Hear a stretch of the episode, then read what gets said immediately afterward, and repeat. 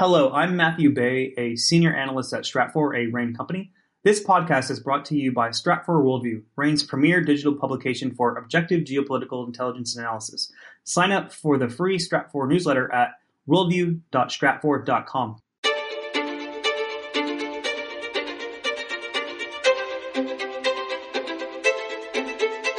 You're listening to RANE's Essential Geopolitics podcast powered by Stratfor.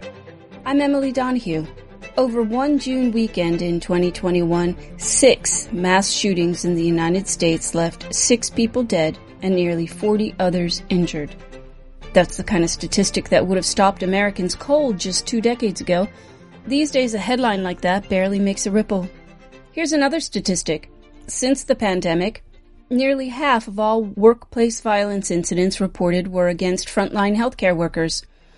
And security professionals, including RANE, are encouraging businesses to be prepared to avert workplace violence as they reopen. So, how do we decipher trends and statistics like these?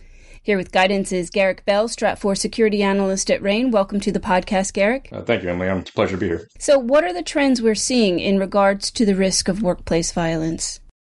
To begin with, um, to talk about workplace violence, we have to look at the current trend of gun violence in the United States. Um, by any metric, gun violence has been trending upwards for over a year. Um, where we have a full year of data to compare, uh, 2020 was the deadliest year for gun violence in two decades. Gun incidents increased by 25% compared just to the previous year of 2019. Currently, uh, people killed by gun violence in 2021 is on pace to equal or surpass 2020, with over 19,000 people having been killed so far this year alone.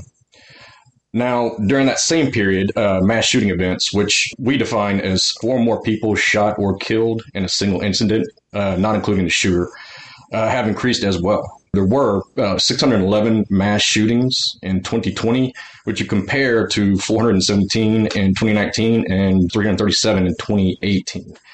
Now, in 2021, there have been 272 mass shootings in the U.S. as of June the 14th. And now I have to kind of caveat all this information. Although mass shootings are highly publicized, that less than 2% of incidents of gun violence are mass shootings with the defined four or more victims. Uh, but when they occur in a workplace setting, uh, they tend to garner the lion's share of public attention, uh, such as the recent shootings at a uh, FedEx facility in Indianapolis this past April, and the May incident at the VTA light rail yard in San Jose, California. Both of these were determined uh, revenge based killings by either a current or former employee, and both had very quick episodes of violence, uh, which resulted in significant losses of life. So, who is predominantly committing workplace violence? Um, as with the two examples I cited, uh, the simple answer is lone males. Uh, both the FBI and the Department of Homeland Security have recently named domestic lone actors with easily accessible weapons as the greatest uh, current terrorism threat to the United States. Uh, males represent more than 90% of perpetrators of homicide, and 98% of all mass shootings are committed by males. Um, Statistics also show that males are 78% of the victims of homicide as well. Now, of course, I'm not saying that all lone males are potential threats because, along with that general physical descriptor, uh, there is a behavioral component as well. The most consistent predictor of future violent potential is a history of violent behavior. And pandemic concerns and a variety of other sociological stresses are currently driving violent reactions that are playing out in increased gun related assaults. So, how do we translate this data to the risk of workplace violence specifically? Well, as pandemic restrictions have lifted and people return to physical work locations in greater numbers, uh, the risk of violent reactions happening at work increases.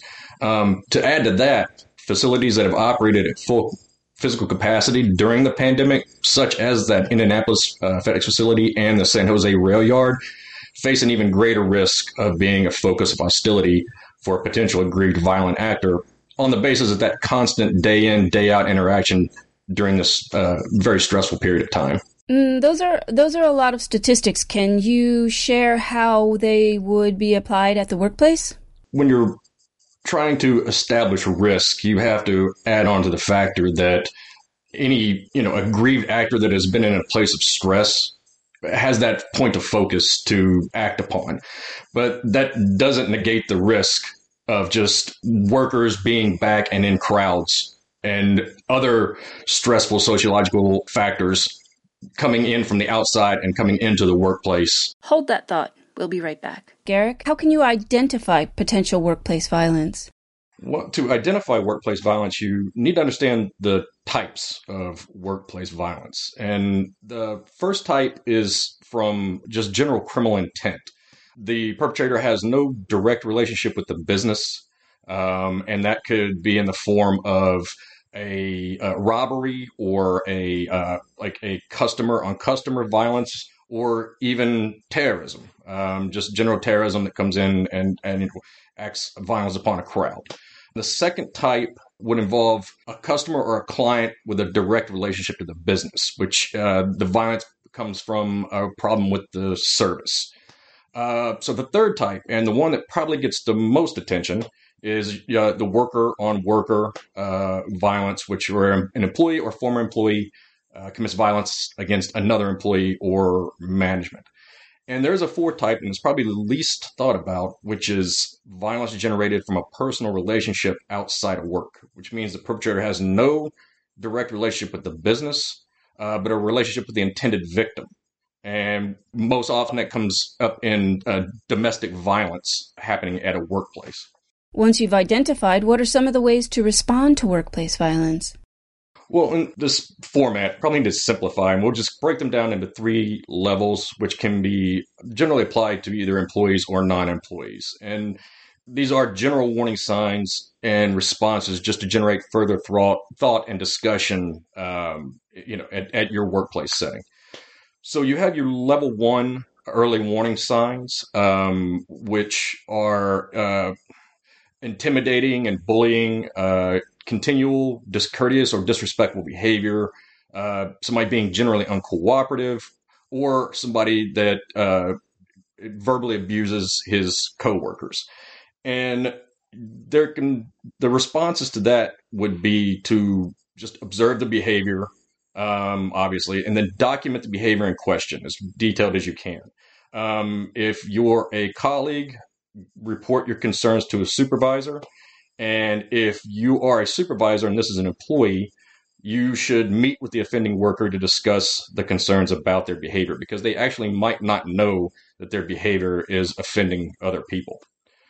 Well, that leads us to our level two, which was is an escalation of that behavior, and that's somebody who um, argues with customers, vendors, coworkers, or management uh, who continually refuses to obey policies and procedures uh, somebody who sabotages equipment or steals property for revenge, uh, or somebody who verbalizes wishes to hurt coworkers or management.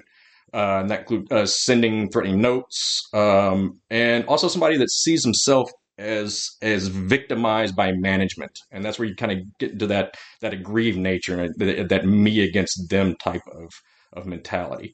Um, the response to that is, I mean, it, and this is it kind of goes into a judgment call, and then if it's warranted, you should call nine one one, um, and and bring in authorities. But if you do not do that, you should definitely contact your supervisor uh, as soon as possible. If necessary, secure your own safety and the safety of others. Again, it goes back to that that level one type of you need to document uh, the observed behavior in question again as detailed as you possibly can and if you are a supervisor, you should absolutely meet with this employee and, if appropriate, uh, begin or continue disciplinary measures. So that gets us to level three, uh, which you get into a, a dangerous escalation. This almost always would require the intervention of police and maybe even other first responders. And this is a person who is displaying intense anger, resulting in suicidal threats, physical fights, uh, destruction of property out of anger, displays of extreme rage, and that's kind of a, a judgment call as well, or the utilization of weapons to harm others. And I'm not talking about just a firearm. If somebody picks up a stapler and hits somebody with it, that definitely would count. And going back to what we talked about before, was that the probably least thought of is the potential of domestic violence on property. That is always a, a level three escalational behavior. If a spouse shows up at their significant other's place of work to confront them on a personal matter, that's a highly indicative behavior of potential violence. And then with your response to that, you should just you try to remain calm. This is absolutely an emergency situation. You should secure your personal safety first, then call 911. Uh, leave the area if your safety remains at risk. Immediately contact supervisor. And lastly, you should cooperate with law enforcement personnel when they have responded to the situation. Thank you for the guidance, Garrick. Again, thank you for having me. Garrick Bell is Stratfor security analyst at RANE. Workplace security is one of RANE and Stratfor's core areas of expertise. If you like what you heard today, sign up for the free Stratfor Worldview newsletter from RANE. Sign up at worldview.stratfor.com. That's worldview.stratfor.com. I'm Emily Donahue. Thanks for listening.